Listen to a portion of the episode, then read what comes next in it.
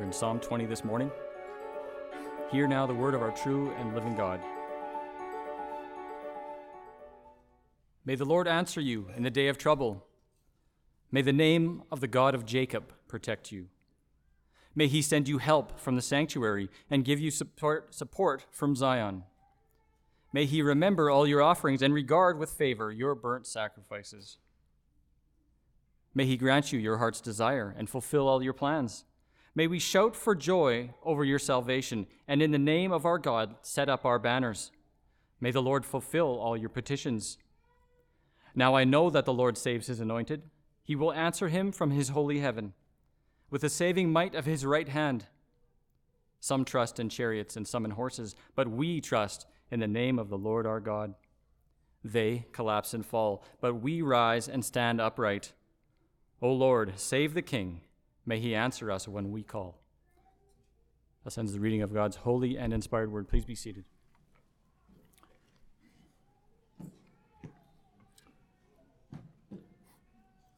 Let's pray to God for the illumination of his word to us this morning. Lord God, we ask that you would grant us your spirit, that we might have eyes to see and ears to hear what we are to know and to learn from the text before us, that we may be strengthened and encouraged. Lord, help me as I preach, that it would be clear and beneficial for everyone in its hearing, to the edification of the saints and to the conversion of sinners. In Christ's name we pray. Amen. So it is our normal practice here at Grace Covenant Church to work our way through books of the Bible, which we've been doing for the last several months through the book of John. Today we'll be taking a one-week break from John, however, as Pastor Riley and Diana needed some time to welcome another little one into their home. Lazarus is going to have to wait one more week for his resurrection, as we're going to spend today in Psalm 20. Now, if you're at all familiar with the Psalms, and if you're a part of GCC, you will be, because we read them and sing them regularly, pray through them Sunday mornings. You will know that the writer of half of those Psalms, David, was either in trouble or in close proximity of trouble, into trouble for much of his life.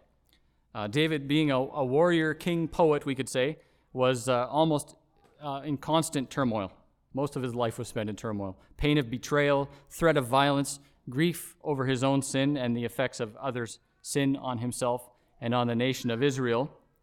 Trouble was almost constant during David's ascension to the throne and in his reign as king. In Psalm 20, we find David having written a public plea to God in preparation for battle, in preparation for war. This is a convocational prayer in the form of a song, as indicated by the scribal title, which is addressed to the choir master, the song leader. Historically, it has been understood that Psalm 20 and 21 should be considered together as a pair of royal psalms. Psalm 20 being the call to arms, an appeal to God for protection and victory, and then Psalm 21, the victory celebration upon successful return from the battlefield. And so my provisional title for today's message is Cause for Confidence. Cause for Confidence, because I think we're going to see that this is the thrust of David's public prayer in this psalm. Well, first of all, I want to point out that, as with many of the psalms, Psalm 20 has been written in a chiastic structure. It's a fancy word. We'll get into it. What this means is that the text is set up in such a way that the author works his way towards a main point and then back from that point, repeating the introductory ideas, and in this psalm, he contrasts them towards the conclusion of the passage. This leads the reader to a climactic focal point in the middle of the passage, kind of like a bullseye on an archery target. Just like on an archery target, there are many points to be gained, but the sweetest spot is right in the center. And so it is with Psalm 20. There's a visual on the back of your bulletin if you want to see it mapped out. Now, in chiasms, many times the repetition is word for word. As you can see on that visual, I know it's written very small. That's the best I could do to fit it on there. So yeah, you can see that it's word for word in some cases. In other cases, it's more that the general theme is repeated in the text. Either way, as we go through the passage, I think we're going to see that there's a distinct pattern in the way it was written. And personally, I think that the visual is helpful as we can see the design of the passage before us. I find chiasms very interesting because they show us that God has not only inspired the words of Scripture themselves. He's also inspired the flow and the structure of the passages. And so as we go through the text today with the Spirit's help, I pray that we'll be able to follow David's line of thinking as the Spirit inspired his writing of it so many years ago. So starting with verse 1, "May the Lord answer you in the day of trouble. May the name of the God of Jacob protect you." And then if you notice, the same theme repeated in verses 7 and 9, "We trust in the name of the Lord our God." And then verse 9, "May he answer us when we call." And so here is David in a day of trouble, preparing for battle, likely against human odds, calling out to God and expecting an answer.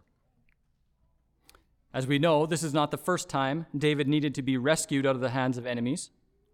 We are surely familiar with David's run-ins with the Philistines, and Goliath in particular.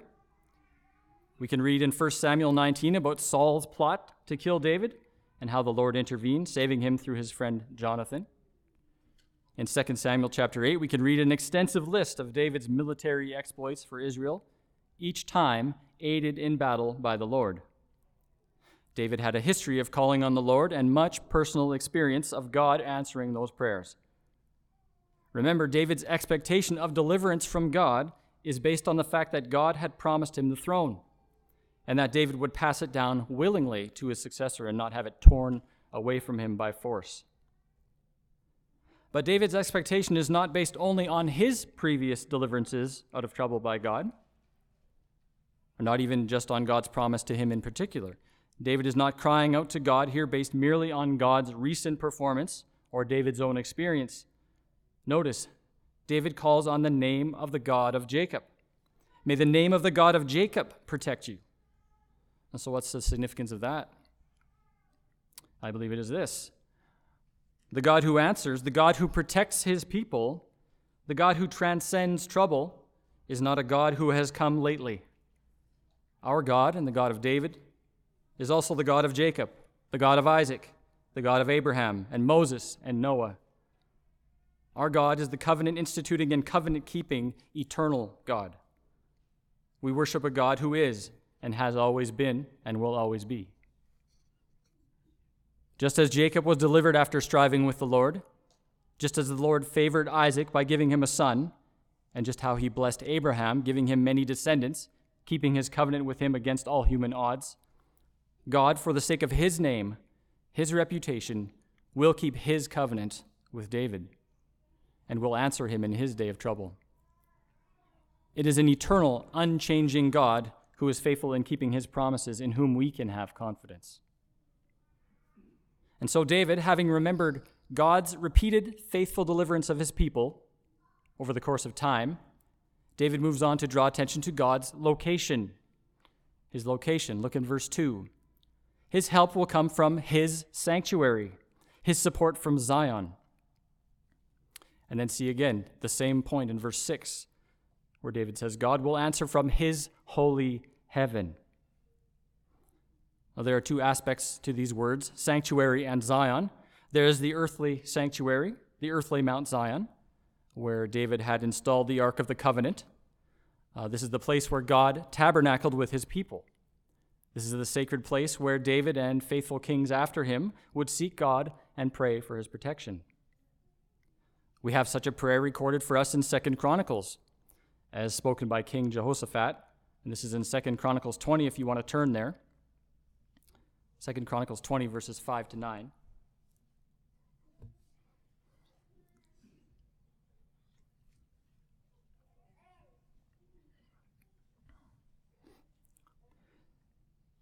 And Jehoshaphat stood in the assembly of Judah and Jerusalem, in the house of the Lord, before the new court, and said, O Lord, God of our fathers, are you not God in heaven?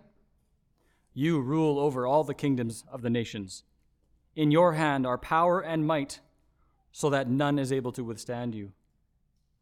Did you not, our God, drive out the inhabitants of this land before your people Israel, and give it forever to the descendants of Abraham your friend? And they have lived in it and built for you in it a sanctuary for your name, saying, If disaster comes upon us, the sword, judgment, or pestilence, or famine, we will stand before this house and before you, for your name is in this house. and cry out to you in our affliction, and you will hear and save." David's prayer is like this prayer. David, having likewise been anointed as king by God, was in the practice of seeking God's face. He knew where to go for help, the sanctuary, the safe place where God was known to dwell among his people. Now we, as God's new covenant people, likewise have a safe place where God promises to attend to our prayers. We're in it right now. We're in it right now. It may not resemble the temple in Jerusalem, but wherever the body of Christ gathers in his name, our Lord promises to be present in a unique way, which is another reason why we cherish our Lord's Day services so much. But that said, all prayers said in faith, whether in the sanctuary, the prayer closet, around the dinner table, or at bedtime, all prayers said in faith ascend to the throne room of God. As verse 6 reads, the eternal Zion, the perfect sanctuary, they ascend to God's holy heaven. The God who made the earth and everything in it transcends trouble because he transcends the earth. He is over and above his entire creation, ourselves included. He is otherworldly. He is heavenly. Right now, our youth are going through a series on the attributes of God, and they should all be able to tell you that God's self-existence, his aseity, means that he does not need us nor his creation to exist. He exists outside of his creation. And although our Lord has revealed himself in times past through type and shadow, in reality he does not dwell in a temple made by human hands. Rather, he is enthroned in the heavenly realm where he is surrounded by elders and angels who worship him unceasingly. And David demonstrates again, as we see so often in the Psalms, that he knows from whence his help comes. It comes from the heavenly, holy hill of Zion. Notice here where David doesn't go for help. He doesn't strategize with his advisors in the war room. He doesn't plead his case in the court of human opinion. He is intent on trusting the Lord's means in fighting the Lord's battles. He shows us this contrast in verses 7 and 8, where we can read about the world's military philosophy, and this should be a warning to those who might trust in and seek help apart from that of God alone. David writes, "Some trust in chariots and some in horses, but we, God's people, we trust in the name of the Lord." Now, this is a warning to God's people. And the background for this warning is found in Deuteronomy chapter 17, where God, having rescued Israel out of Egypt, began to give them laws, teaching them how to live. And in particular, he gave them laws having to do with how the future kings of Israel were supposed to conduct themselves. And this is from Deuteronomy 17, verses 14 to 17. You can turn there if you like.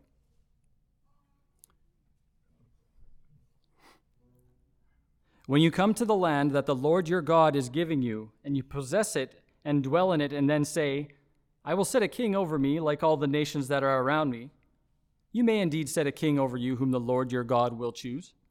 One from among your brothers you shall set as king over you. You may not put a foreigner over you who is not your brother.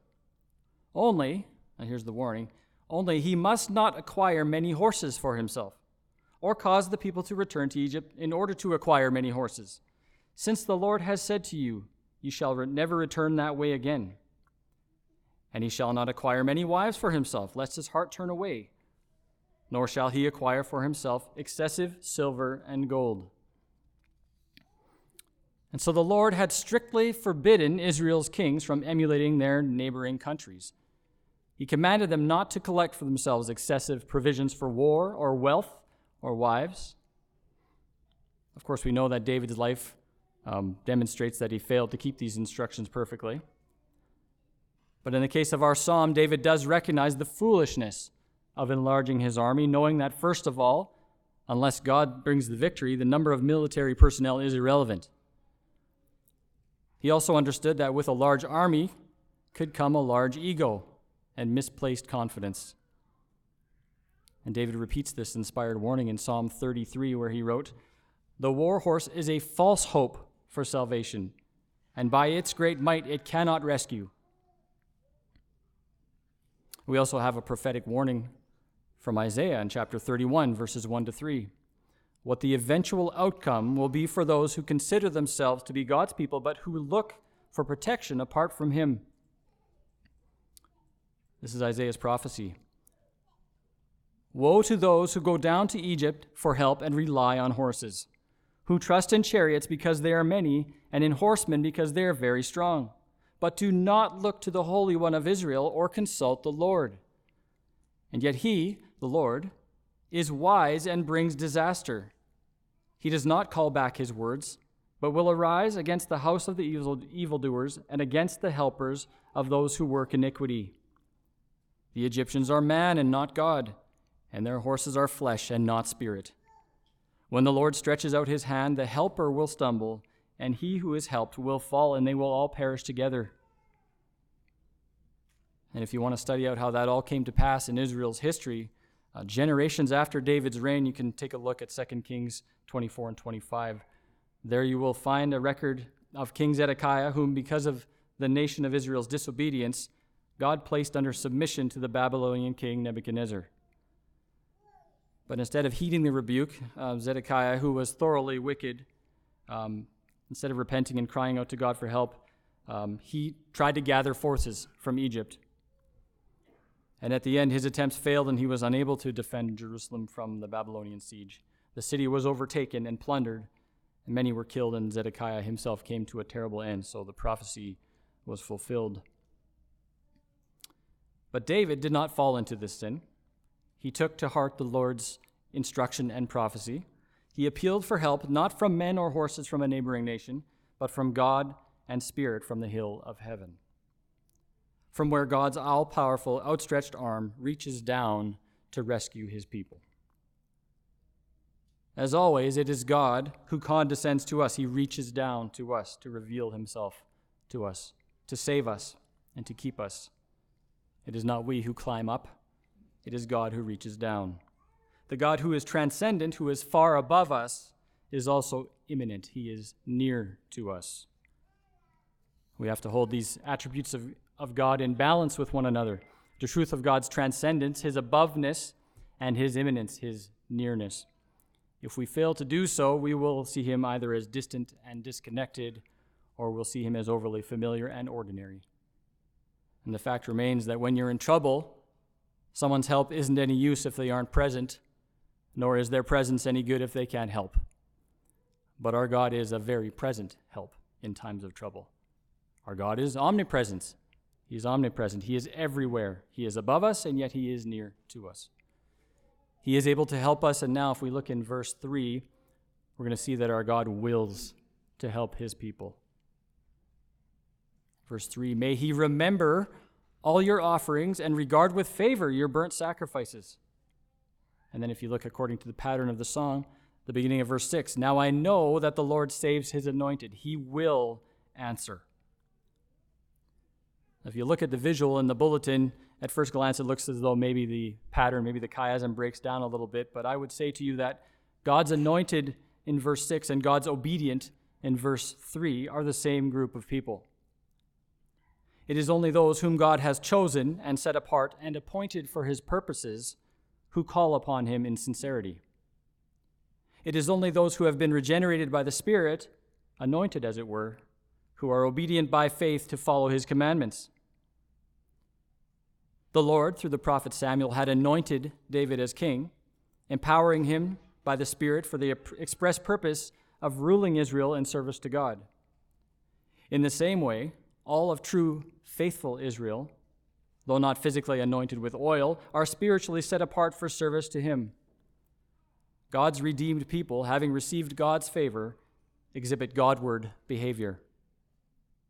In David's day, this meant making the required sacrifices by faith, making the burnt offerings for the forgiveness of sins.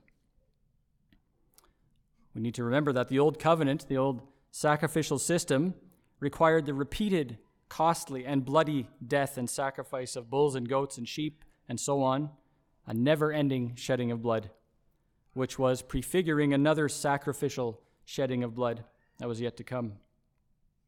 In making these sacrifices, as David did, the nation of Israel were appealing to God by faith, petitioning him for a clean conscience. But David's intercessory prayer for God to remember his and his people's acts of obedience is not merely an appeal to God to reward good behavior for good behavior's sake. Remember that for God's people, everything we have that is good is from him and to him. Every good and obedient act is a result of God having done something in us first. It is because God has anointed us with the Holy Spirit that we then respond obediently in accordance with his will. And so this is David asking God to affirm the faith that God gave him, that faith itself is a gift, and then to affirm and reward the appropriate obedient demonstrations of that faith. God is gracious to grant his people faith, and he is just to require obedience from that faith.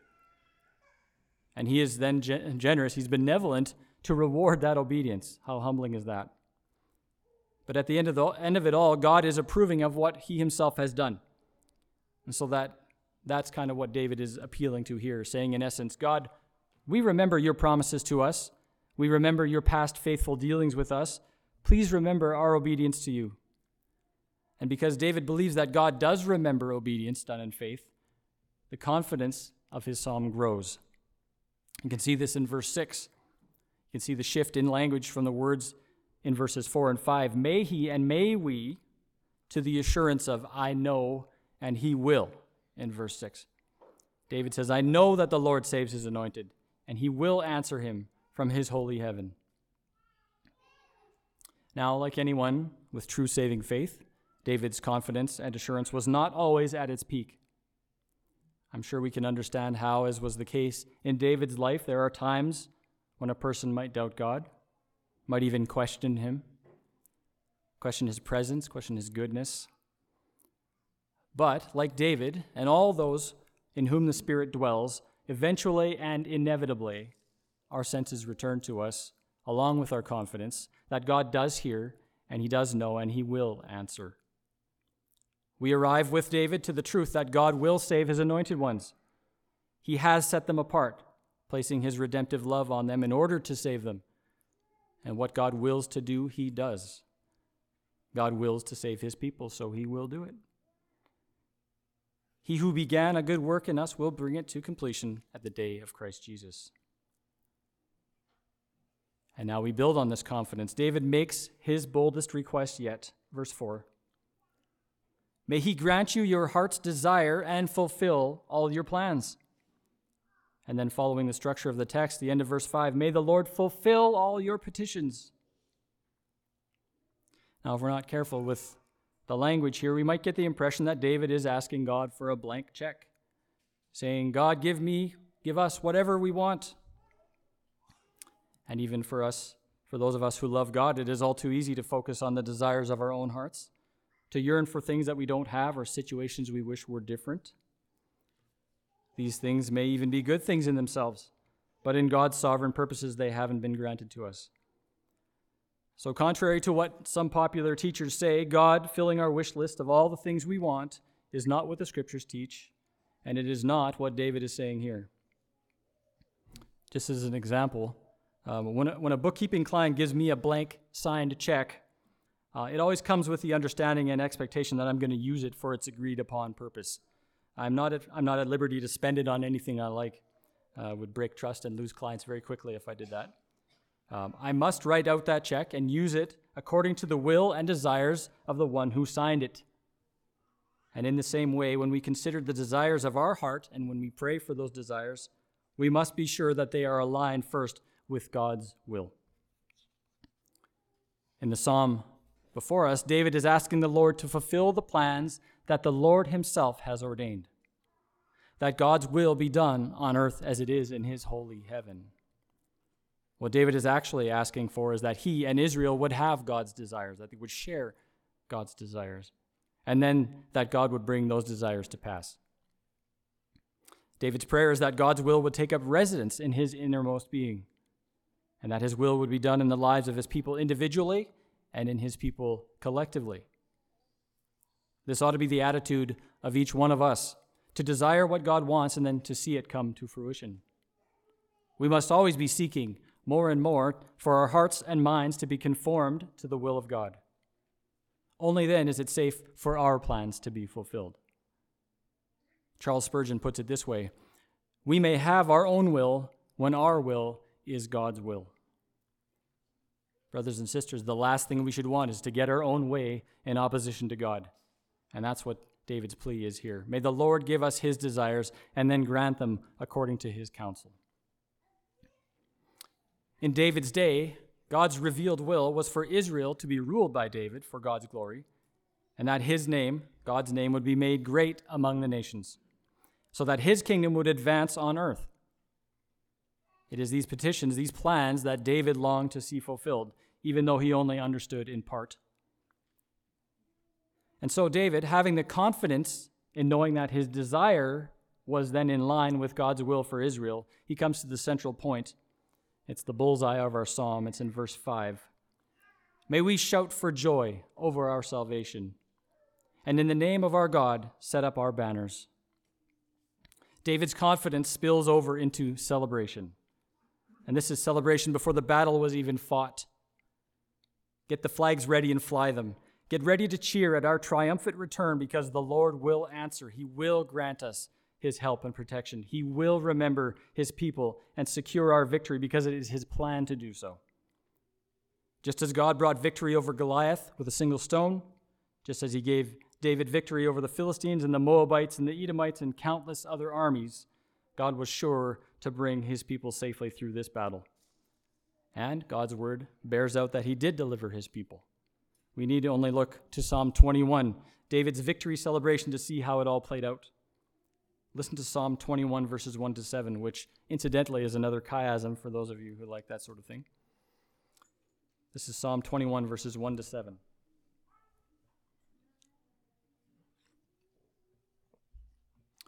O Lord, in your strength the king rejoices, and in your salvation how greatly he exults.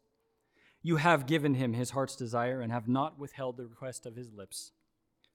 For you meet him with rich blessings. You set a crown of fine gold upon his head. He asked life of you. You gave it to him, length of days forever and ever. His glory is great through your salvation. Splendor and majesty you bestow on him. For you make him most blessed forever. You make him glad with the joy of your presence. For the king trusts in the Lord, and through the steadfast love of the Most High, he shall not be moved. So God did fulfill his plans for Israel, both in the immediate sense, in David's experience, and ultimately in bringing salvation to his people, Jew and Gentile alike, through David's descendant, Jesus Christ. And so the chiastic structure of Psalm 20 has led the listener and us to a focal point and our cause for confidence, which is salvation from God alone through our new covenant King.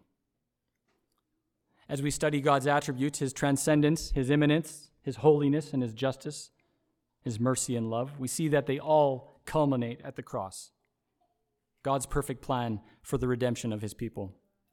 The things David saw and exemplified as type and shadow pointed to a Savior yet unseen, but whom we now know is Jesus Christ. Christian, having seen God's salvation plan come to pass, should we not have confidence all the more? Should we not be shouting for joy at our salvation, waving our flags in the name of our great God and Savior? For we have a perfect Davidic king. We have an eternal Savior who answered the call, coming down to us from the Father's right hand, from the very sanctuary of God, his holy heaven. Christ condescended to suffer as a man to demonstrate his power over sin, and then he ascended again to demonstrate his authority over death and hell. Our Savior is currently seated at God's side at the throne of grace, interceding for us and working all things for the good of his people. Christ our King, anointed by God and as God, with the full measure of the Holy Spirit, having descended as a dove upon him at his baptism and marking the beginning of his ministry, identifying him as the Messiah. Jesus is a righteous king who is faithful in his day of trouble, perfect in his temptation, patient in his persecution, He came to do the will of the Father who sent him. Their desires were one. His petitions and plans were fulfilled. Unlike David, Christ never once faltered. He never once sinned in his mission to rescue and redeem God's people. Jesus trusted the Lord completely. He went to the cross in full submission. He chose not to call for outside help, for legions of armies to rescue him, if it meant not being obedient to fulfilling his Father's plan. Our Savior provided himself as our sacrifice, his perfect sinless life as our sin offering. He was beaten and bloodied and killed in our place, dying on a cross to satisfy God's righteous wrath. And on the third day, God raised his anointed, rescuing him and bringing him back from death, having fully accepted Christ's sacrifice made on our behalf. And God always remembers and regards with favor what Christ has done. And those united to him by faith now share in that favor. Has Christ not also sent us the Holy Spirit? The transcendent Spirit of God become immanent, living inside of us, setting us apart for his purposes, his plans, guiding us and comforting us and leading us into all truth. The Spirit now works to align our wills with God's, changing our desires into those of our Lord. The Holy Spirit is a seal of the promise that Christ will return victorious to take us, his bride, to Zion with him at the end of the age. Is this not our desire? Brothers and sisters, in spite of the fact that the world is waving their flags in denial of God, in rebellion to God, we should have every confidence. Just as in David's day, there will always be those who trust in their own resources to save them. There will always be those who set themselves against God and gather forces in opposition to his will. They might appear strong, but in the end, they will collapse and fall if they persist in fighting against the God who made them. Our desire and prayer is that if there are any here today who think they would prevail against God and his anointed King, Jesus Christ, that they would turn and repent and believe in the one and only Savior of the world. If you haven't done this, know that you have already lost the battle.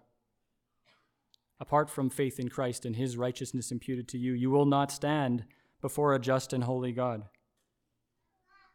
For the same King who made his triumphal entry into this world in a humble manger and into Jerusalem on a lowly donkey will return again, but this time he'll return on a war horse, with the armies of heaven behind him, and anyone not with him will fall and will not rise again. But brothers and sisters, for those of us who are being saved, let us rise and stand upright. Let us proclaim our salvation with joy. Let us set up our banners with confidence in the victory that is already ours, in the name of the one and only Savior, Jesus Christ.